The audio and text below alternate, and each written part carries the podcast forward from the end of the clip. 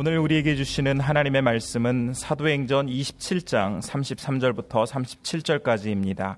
날이 새어감에 바울이 여러 사람에게 음식 먹기를 권하여 이르되 너희가 기다리고 기다리며 먹지 못하고 줄인 지가 오늘까지 열 나흘인즉 음식 먹기를 권하노니 이것이 너희의 구원을 위하는 것이요 너희 중 머리카락 하나도 잃을 자가 없으리라 하고 떡을 가져다가 모든 사람 앞에서 하나님께 축사하고 떼어 먹기를 시작함에 그들도 다 안심하고 받아 먹으니 배에 있는 우리 수는 전부 276명이더라. 아멘. 그레데섬 미항을 출항한 알렉산드리아 배가 죽음의 유라굴로 광풍에 휩쓸린 지 열 나흘째 되는 날 밤이었습니다. 해도 별도 보이지 않는 칠흑 같은 어둠 속에서 열 나흘 동안이나 먹지도 마시지도 못한 사람들은 구원의 여망마저 상실해버렸지만 확신에 찬 바울의 선포를 힘입어 다시 기력을 회복했습니다. 선원들은 캄캄한 한밤중이어서 아무것도 보이지 않는데도 바람과 파도 소리의 반향만으로 무치 가까워지고 있음을 육감적으로 감지했습니다. 그들은 두 차례에 걸쳐 수심이 급격하게 얕아지고 있음을 확인하고 배가 암초에 걸리지 않도록 배꼬리에서 네 개의 닻을 내려 배를 정박시켰습니다. 죽음의 유라굴로 광풍 속에서 마치 나뭇잎처럼 요동치던 알렉산드리아 배가 열 나흘 만에 한 위치에 정박하게 된 것이었습니다. 아직 모든 것이 불확실한 상황이었기에 자기들끼리만 거룻배를 타고 도망치려던 선원들의 계획은 바울에 의해 무산되었습니다. 바울의 경고에 따라 군인들은 선원들이 거룻배로 타고 내려가려던 거룻줄을 끊어 떼어 버려 버렸습니다. 군인들이 그 거룻줄을 끊어 떼어 버려 버림으로써 역설적이게도 알렉산드리아 배에 승선한 모든 사람들은 동일한 목표를 지닌 진정한 공동체가 되었습니다. 그들에게 남은 일이라곤 속히 날이 밝기를 고대하는 것이었습니다. 오늘의 본문은 그 이후에 있었던 일에 대한 증언입니다. 33절을 보시겠습니다. 날이 새어감에 바울이 여러 사람에게 음식 먹기를 권하여 이르되 너희가 기다리고 기다리며 먹지 못하고 줄인 지가 오늘까지 열 나흘인즉 드디어 뿌옇게 날이 새기 시작했습니다. 그때 바울이 또다시 일어섰습니다. 지난 시간에 또 말씀드린 것처럼 알렉산드리아 배의 지휘관은 더 이상 선주나 선장 혹은 로마 제국의 백부장 율리오가 아니었습니다. 그 배의 지휘관은 가진 것이라고는 아무것도 없는 이미 인생 말년에 접어든 노쇠하고 병약하기만 한 바울이었습니다. 참된 지도력은 위기에서 빛나는 법이고 평소에 남을 위해 자신을 던지는 사람을 통해서만 그런 지도력이 발휘됩니다. 바울이 바로 그런 사람이었습니다. 먹지도 마시지도 못한 지가 열 나흘이나 되었으니 사람들이 얼마나 줄이고 또 줄였겠습니까? 그래서 본문은 바울이 여러 사람에게 음식 먹기를 권하였다고 증언하고 있습니다. 여러 사람은 모든 사람들 가운데 많은 사람을 일컫습니다. 따라서 여러 사람 속에 포함되지 않는 사람도 있기 마련입니다. 그러나 헬라어 형용사 하파스는 여러 사람이 아니라 모든 사람을 의미합니다.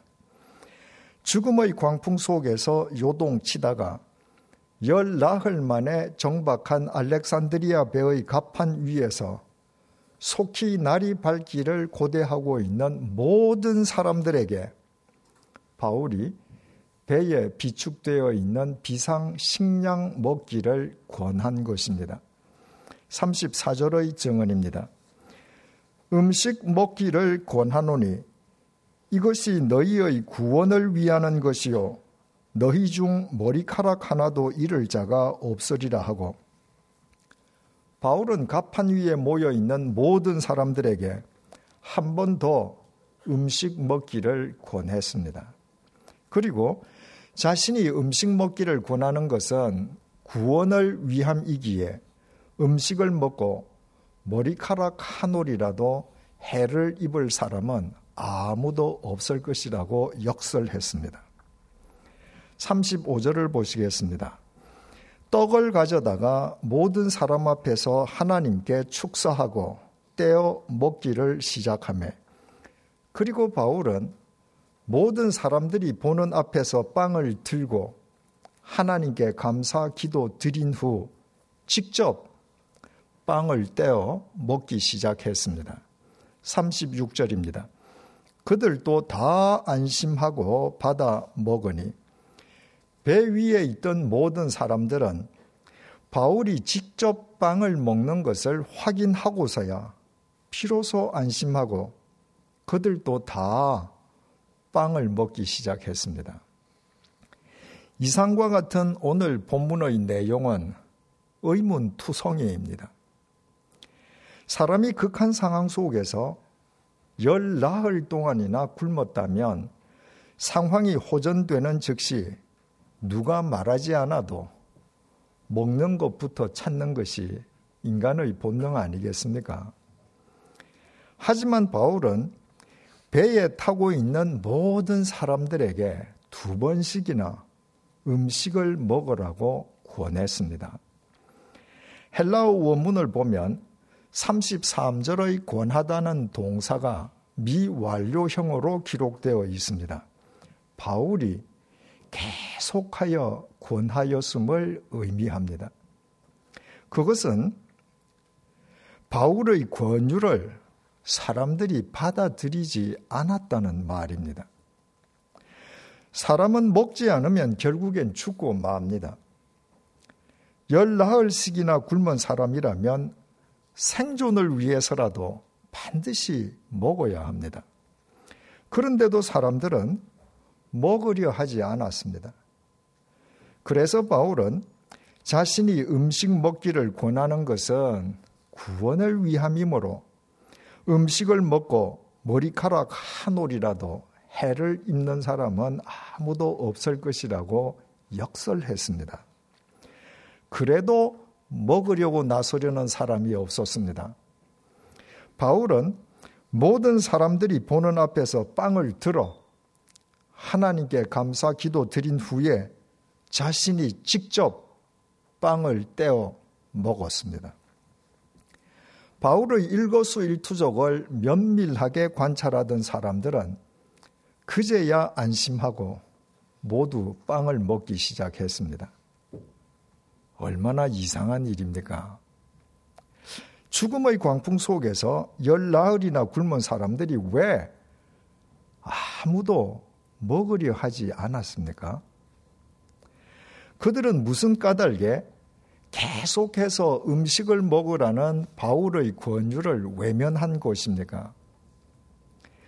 자신이 음식 먹기를 권하는 것은 구원을 위함이기에 음식을 먹고 머리카락 한 올이라도 해를 입을 사람은 없을 것이라고 바울이 역설한 것은 대체 무슨 의미인 것입니까? 바울이 빵을 먹어도 아무 일이 없는 것을 확인하고서야 모든 사람들이 빵을 먹기 시작한 이유는 또 무엇이겠습니까? 오늘의 본문은 이렇게 의문투성이이지만 단 한 번이라도 며칠간 금식을 해본 사람이라면 난해해 보이는 본문의 내용을 쉽게 이해할 수 있습니다. 누구든 금식하기 위해서는 반드시 금식 기간과 동일한 기간의 사전 준비와 사후 조치를 취해야만 합니다. 예를 들어 일주일간 금식하려면 금식 시작 일주일 전부터 식사 조절에 들어가야 합니다. 식사량을 줄일 뿐 아니라 일상식에서 연한 음식, 죽, 미염의 순서로 음식을 조절하여 금식을 시작하는 날에는 위장이 완전히 비어 있어야 합니다. 그러지 않을 경우 위장 속에 남아있는 배설물이 배출되지 못한 채 돌처럼 딱딱하게 굳어지면서 복통과 두통을 유발합니다. 그 복통과 두통은 장 속에서 돌처럼 굳어진 배설물이 몸 밖으로 빠져나가기까지 며칠이고 계속됩니다. 금식 기간 동안에는 위장 운동이 완전히 정지 상태에 머물게 됩니다. 따라서 금식이 끝난 뒤에도 금식 기간에 상응하는 기간만큼의 음식 조절이 필수적입니다. 금식 사전 준비 때와는 거꾸로 미음, 죽, 연한 음식의 순서로 음식을 조절한 뒤에 일상식을 해야 합니다. 금식을 끝낸 뒤에 배가 고프다고 그냥 일상식을 할 경우 정지 상태에 있던 위장에 과부하가 걸려 급체가 일어나게 되고 그로 인해 심한 경우에는 목숨까지 잃게 됩니다. 결과적으로 일주일간 금식하기 위해서는 사전 준비 일주일, 사후 조치 일주일을 포함하여 총 3주 동안 유의하지 않으면 안 됩니다. 제가 난생 처음으로 일주일간 금식한 것은 20대 청년 시절이었습니다. 주위에서 사전 준비의 중요성을 일러주는 분들이 있었지만 젊은 혈기로 흘려 들어버리고 말았습니다. 저는 금식이 시작되는 날 전날 밤까지 먹고 싶은 것 다 먹고 마시고 싶은 것 다 마셨습니다. 젊으니까 어떤 상황도 이겨낼 수 있다는 자만심 때문이었습니다. 하지만 사전 준비 없이 시작한 금식은 젊은이의 혈기만으로 이겨낼 수 있는 것이 아니었습니다.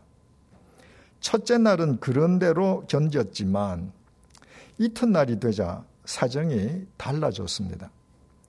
만 하루 동안 먹은 것이 없으니 위가 비어 있을 수밖에 없고 위가 비어 있으니 아랫배에 힘을 줄 수가 없고 아랫배에 힘을 줄 수 없으니 장 속에 남아 있는 배설물을 배출할 도리가 없었습니다. 사흘째에 접어들자 배출할 수 없는 장 속의 배설물이 돌처럼 굳어지면서 심한 복통과 두통이 시작되었습니다. 그로 인한 역겨움도 견디기 어려웠습니다. 그 고통스러운 복통과 두통 그리고 역겨움은 나흘째 되는 날 장 속에서 돌처럼 굳은 배설물이 기적적으로 배출됨과 동시에 끝이 났습니다. 그때 얼마나 고생을 했던지 일주일의 금식이 끝난 뒤에는 주위 사람들의 권고를 충실하게 따랐습니다. 일주일 동안 미염, 죽, 연한 음식의 순서로 음식을 조절한 뒤에 일상식을 한 것입니다. 그 이후에는 일주일간 금식을 할 때마다 한 주간에 걸친 사전 준비도 철저하게 이행하였음은 물론입니다. 알렉산드리아 배에 승선한 사람들이 열나흘 동안이나 먹지도 마시지도 못한 것은 사전에 계획했던 일이 아니었습니다. 그들은 그레데 섬 미항을 출항하는 날 아침까지 먹고 싶은 것 다 먹고 마시고 싶은 것 다 마셨습니다. 미항을 출발할 때만 해도 남풍이 순하게 불어서 그들은 베닉스까지의 항해 길이 순탄할 것이라고 믿었습니다. 하지만 갑자기 몰아닥친 죽음의 유라굴로 광풍으로 인해 그들은 열 나흘 동안이나 먹을 수도 마실 수도 없었습니다. 그들이 아무런 사전 준비도 없이 무려 열 나흘 동안이나 금식하지 않을 수 없게 된 것이었습니다. 따라서 그들 가운데의 대부분은 갑작스러운 금식으로 배출하지 못한 배설물이 장 속에서 돌처럼 굳어 극심한 두통과 복통에 시달렸을 것입니다. 2000년 전 지중해 세계에서 가장 중요한 교통수단은 선박이었습니다. 당시의 지중해도 늘 잔잔하지 않았습니다. 유라굴로와 같은 죽음의 광풍은 아니라고 해도 크고 작은 폭풍이 시도 때도 없이 끌어올랐습니다. 당시 선박을 이용하는 사람들이라면 배가 폭풍에 휩싸여 며칠씩 굶은 경험을 한 번쯤은 다 해보았을 것입니다. 따라서 선언은 말할 것도 없고 당시 선박 여행객들에게도 며칠 굶은 후에 곧장 일상식을 하면 안 된다는 것은 상식에 속한 일이었습니다. 알렉산드리아 배에 승선한 사람들이 죽음의 광풍 속에서 열 나흘 동안 먹지도 마시지도 못했다는 것은 반드시 열 나흘에 걸친 사후 음식 조절 기간이 수반되어야 함을 의미했습니다. 그런데도 바울이 배에 승선한 모든 사람들에게 뜬금없이 음식을 먹으라고 권하는 것입니다. 바울의 그 권유를 받아들이는 사람이 있을 리가 없었습니다. 그것은 비상식적인 제안이었기 때문입니다. 바울은 계속해서 음식 먹기를 권했지만 그런다고 바울의 권유를 받아들일 사람도 없었습니다. 바울은 음식 먹기를 권하는 것은 구원을 위함이기에 음식을 먹고 머리카락 한 올이라도 해를 입을 사람은 아무도 없을 것이라고 역설했습니다. 그래도 음식을 먹겠다고 나서는 사람은 없었습니다. 바울은 빵을 들어 하나님께 감사 기도 드린 뒤에 모든 사람들이 보는 앞에서 자신이 직접 빵을 먹어 보였습니다. 열 나흘 만에 바울이 일상적인 빵을 먹었지만 바울에게 급체와 같은 이상 징후는 전혀 나타나지 않았습니다. 그 사실을 확인하고서야 사람들은 모두 안심하고 빵을 먹기 시작했습니다. 여기에서 또 다른 질문이 제기됩니다. 바울은 본문에서 난생 처음으로 선박 여행을 한 것이 아닙니다. 지중해 세계를 세 차례나 누비고 다닌 바울은 여러 번이나 선박으로 여행했습니다. 특히 고린도 후서 11장 25절에 의하면 바울은 본문 이전에 세 번 파선하고 일주야를 깊은 바다에서 표류한 적이 있었습니다. 선박 여행 중에 먹지도 마시지도 못한 경험이 이미 있었고 그런 경우에 반드시 사후 음식 조절이 필요함을 바울이 잘 알고 있었다는 말입니다. 그런데도 바울은 열 나흘 동안이나 먹지도 마시지도 못한 본문 속에서 왜 사람들에게 평소처럼 음식을 먹으라고 계속해서 권한 것입니까? 더욱이 그들이 보는 앞에서 바울이 평소처럼 빵을 직접 먹었는데도 어떻게 그가 급체에 걸리지 않고 멀쩡할 수 있었습니까? 그 바울을 보고 안심하며 빵을 먹은 275명 가운데에 급체에 걸린 사람이 단 한 사람도 없었던 것은 또 무슨 까닭이었습니까? 신약 성경에서 우리말 먹다는 의미로 사용된 헬라어 동사는 에스디오나 파고입니다. 마른 빵처럼 굳은 음식을 아작아작 씹어 먹는 동작을 나타내는 헬라어 동사는 트로고입니다. 누군가와 함께 음식을 먹을 경우에는 시네스디오라는 동사를 사용합니다.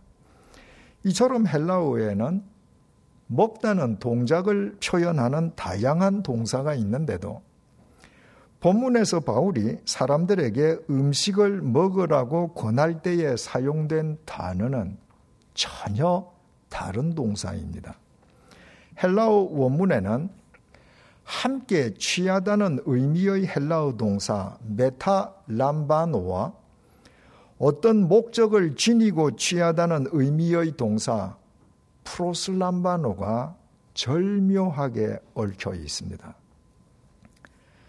우리 교회 교우님으로 헬라어에 능통한 서양 고전학자 김헌 교수님의 자문을 받아 오늘 본문의 원문을 원문의 뜻과 뉘앙스를 그대로 살려서 우리말로 옮기면 이런 내용이 됩니다.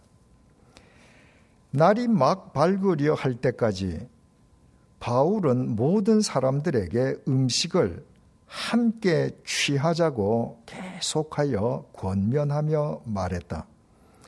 오늘로 열 나흘째가 되기까지 여러분은 구원을 기다리면서도 구원을 얻기 위한 목적으로 취한 것은 아무것도 없이 그냥 굶기만 했습니다. 그래서 제가 여러분께 음식을 함께 취하자고 권하는 것입니다. 이것은 여러분의 구원을 위함이기에 여러분 가운데 그 누구도 머리카락 한 올이라도 떨어지는 해를 입지 않을 것이기 때문입니다. 이렇게 말한 후에 바울은 모든 사람들 앞에서 빵을 취하여 하나님께 기도드리고 조각 내어 먹었다. 그러자 사람들도 모두 안심하고 빵을 구원을 얻기 위한 목적으로 취하기 시작하였다. 이렇게 원문의 뜻과 뉘앙스를 정확하게 알고 나면 바울이 음식을 먹자고 말하지 않고 함께 취하자고 표현한 까닭을 이해할 수 있습니다. 바울은 열 나흘이나 굶은 사람들에게 언젠가 썩어 문드러질 육체의 양식을 취하자고 말한 것이 아니었습니다. 늘 먹던 빵을 통해 지금부터는 참 생명, 영원한 생명을 취하자고 계속해서 권한 것이었습니다. 열나흘 동안이나 먹지도 마시지도 못한 그들이 그때 당장 썩어 문드러질 육체의 양식을 취하였더라면 그들 대부분은 급체에 걸려 사경을 헤매어야만 했을 것입니다. 바울은 확신하고 있었습니다.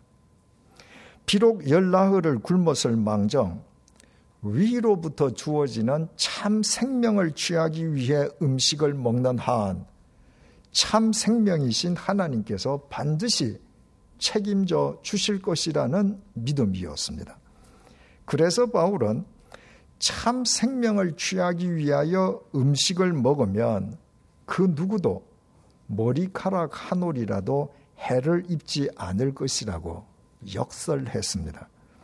그리고 바울은 비록 열나흘 동안 먹지도 마시지도 못하였을 망정 참 생명을 취하기 위해 빵을 먹을 때 하나님께서 책임져 주심을 자신이 빵을 직접 먹음으로 모든 사람들에게 보여주었습니다. 사람들은 그제야 안심하고 바울이 말하는 참 생명을 취하기 위한 목적으로 모두 빵을 먹기 시작했습니다. 오늘 본문의 바울은 다메섹 도상에서 주님의 부르심을 받은 직후의 바울을 연상하게 해줍니다. 바울은 다메섹 도상에서 주님의 빛에 사로잡힌과 동시에 시력을 상실해버리고 말았습니다. 사흘 동안 보지도 먹지도 마시지도 못했던 바울은 주님께서 보내주신 아나니아의 안수로 눈에서 비늘 같은 것이 벗어지며 시력을 회복하고 세례를 받았습니다. 그리고 사도행전 9장 19절에 의하면 바울은 음식을 먹고 강건해졌습니다. 여기에서 10년 전 그 구절을 설교한 내용을 다시 상기할 필요가 있습니다. 헬라어 원문에는 그 구절에도 우리말 먹다로 번역된 헬라어 동사가 취하다는 의미의 헬라어 동사 람바노로 기록되어 있습니다. 사흘 동안 식음을 전폐하였던 바울이 세례를 받은 이후부터 육체의 양식을 탐하던 옛 삶으로 회귀한 것이 아니라 위로부터 주어지는 참 생명을 취하기 위해 음식을 먹고 마시기 시작했다는 말입니다. 담에색 도상에서 주님의 부르심을 받기 이전에도 바울은 하루에 세 끼씩 어김없이 음식을 먹었습니다. 그러나 그것은 단지 육체를 위해서였습니다. 매 끼니마다 산의 진미로 육체를 채운다 한들 육체는 반드시 죽기 마련입니다. 그러므로 육체를 위해 먹고 마시는 것은 긴 안목에서 보면 결국 죽기 위해서 열심을 다해 먹고 마시는 것밖에 되지 않습니다. 한평생 수고하고 애쓰면서 단지 죽기 위해서 열심을 다해 먹고 마신다면 인간에게 그보다 더 비참한 일이 있겠습니까? 그러나 눈에서 비늘이 벗겨져 영안이 열리고 세례를 통해 예수 그리스도와 연합한 바울은 주님께서 주시는 참 생명, 영원한 생명을 취하기 위해 먹고 마시는 사람이 되었습니다. 더 이상 죽기 위함이 아니라 참되고 영원한 생명의 삶을 살기 위함이었습니다. 그동안 육체를 위해 먹고 마시던 바울의 육체가 머지않아 썩어 문드러질 고깃덩어리에 불과했다면 참 생명을 취하기 위해 먹고 마시기 시작한 바울의 육체는 영원한 생명의 통로로 승화되었습니다. 그 결과 세월의 흐름 속에서 병약한 바울의 육체는 점점 노쇠해져 갔지만 그를 통한 참 생명의 역사는 조금도 위축되거나 축소되지 않았습니다. 그래서 인생 말년에 접어든 병약한 바울은 오늘의 본문 속에서도 죽음의 광풍에서 살아남은 사람들을 향해 지금부터 참 생명을 함께 취하기 위해 빵을 먹자고 계속해서 권했습니다. 죽음의 유라굴로 광풍에서 살아남은 사람들이 예전처럼 단지 육체를 위해 먹고 마신다면 그들은 결국 죽기 위해 죽음의 광풍에서 살아남은 것밖에 더 되겠습니까? 긴 안목에서 보자면 어차피 순식간에 죽고 말 텐데 유라굴로 광풍에서 살아남은 것이 뭐 그리 대단하고 기뻐할 일이 되겠습니까? 그러나 그들이 죽음의 유라굴로 광풍을 통해 참 생명을 취하기 위해 먹고 마시기 시작하는 사람들이 된다면 언젠가 그들의 육체가 썩어 문드러질 때에도 그들은 3일 만에 다시 살아나신 주님 안에서 영원한 생명을 누릴 것이었습니다. 그러므로 단지 육체를 위해 먹고 마시는 사람의 삶과 참 생명을 취하기 위해 먹고 마시는 사람의 삶이 결코 동일할 수는 없습니다. 여리고의 라합이 자기 육체를 위해 먹고 마실 때 그녀는 천한 기생에 불과했습니다. 그러나 참 생명을 취하기 위해 먹고 마시기 시작하면서 그녀는 이름이 예수님의 족보에 오르는 신앙의 표대가 되었습니다. 자신의 정족을 위해 먹고 마시던 삼손은 적군에 생포되어 두 눈이 뽑힌 노예로 전락했습니다. 그러나 짐승 같은 노예 일망정 참 생명을 취하기 위해 먹고 마시기 시작하면서 삼손은 노예로 죽으면서도 이스라엘을 구해내는 위대한 사사가 되었습니다. 자신의 탐욕을 위해 먹고 마시던 사개오는 모든 사람들이 증오하던 탐관놀이였습니다.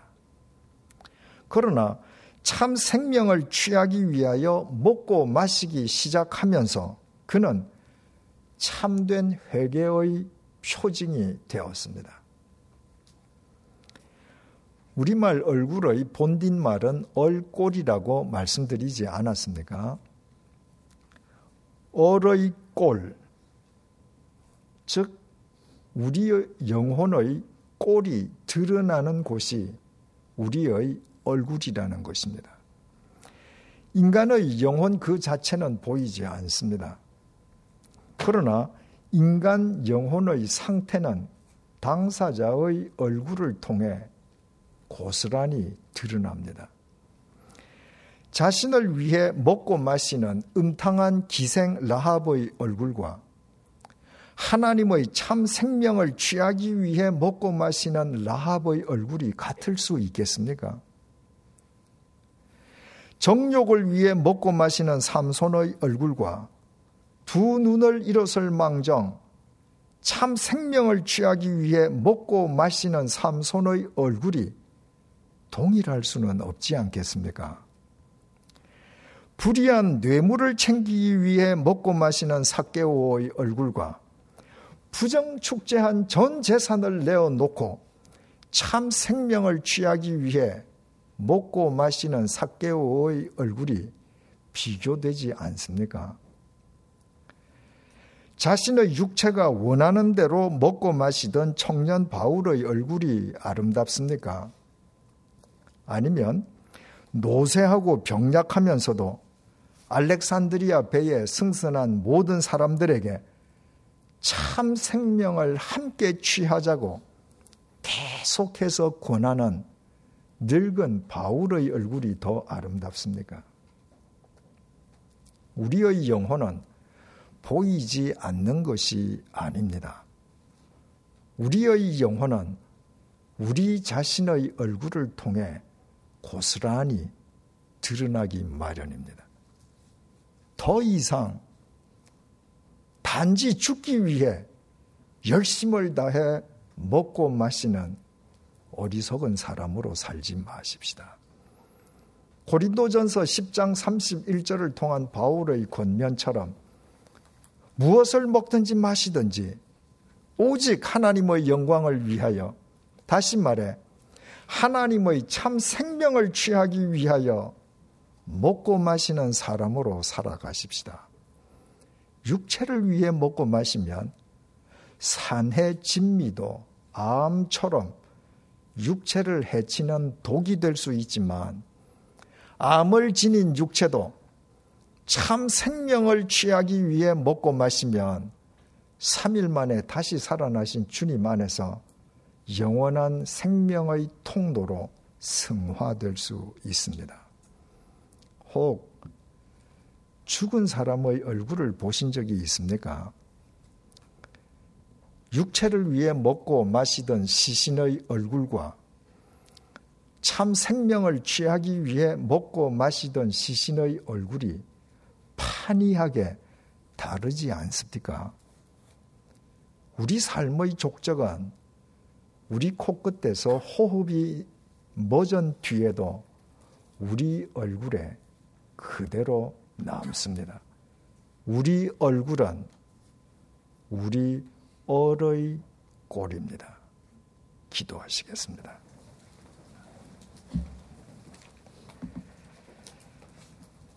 오늘 본문 말씀을 통해 내가 그동안 무엇을 위해 먹고 마시며 살아왔는지 내 자신을 성찰하게 해주셔서 감사합니다. 머지않아 썩어 문드러질 육체를 위해 먹고 마시는 것은 단지 죽기 위해 열심을 다해 먹고 마시는 어리석은 지심을 일깨워 주신 주님. 참 생명을 함께 취하기 위하여 먹고 마시자는 오늘 본문 속 바울의 권면이 바로 내 자신을 향한 주님의 초청임을 잊지 말게 해 주십시오. 이제부터 무엇을 먹든지 마시든지 오직 하나님의 영광을 위하여 하나님의 참 생명을 취하기 위하여 먹고 마시게 해 주십시오. 우리의 육체는 쇠퇴해 갈지라도 하나님의 생명은 날로 흥왕하는 생명의 통로로 살아가게 해 주십시오. 그리하여 우리의 코끝에서 호흡이 멎는 순간 우리의 얼굴이 하나님의 참 생명으로 살아온 우리의 영혼을 드러내는 참 생명의 이정표가 되게 해 주십시오. 예수님의 이름으로 기도드립니다. 아멘.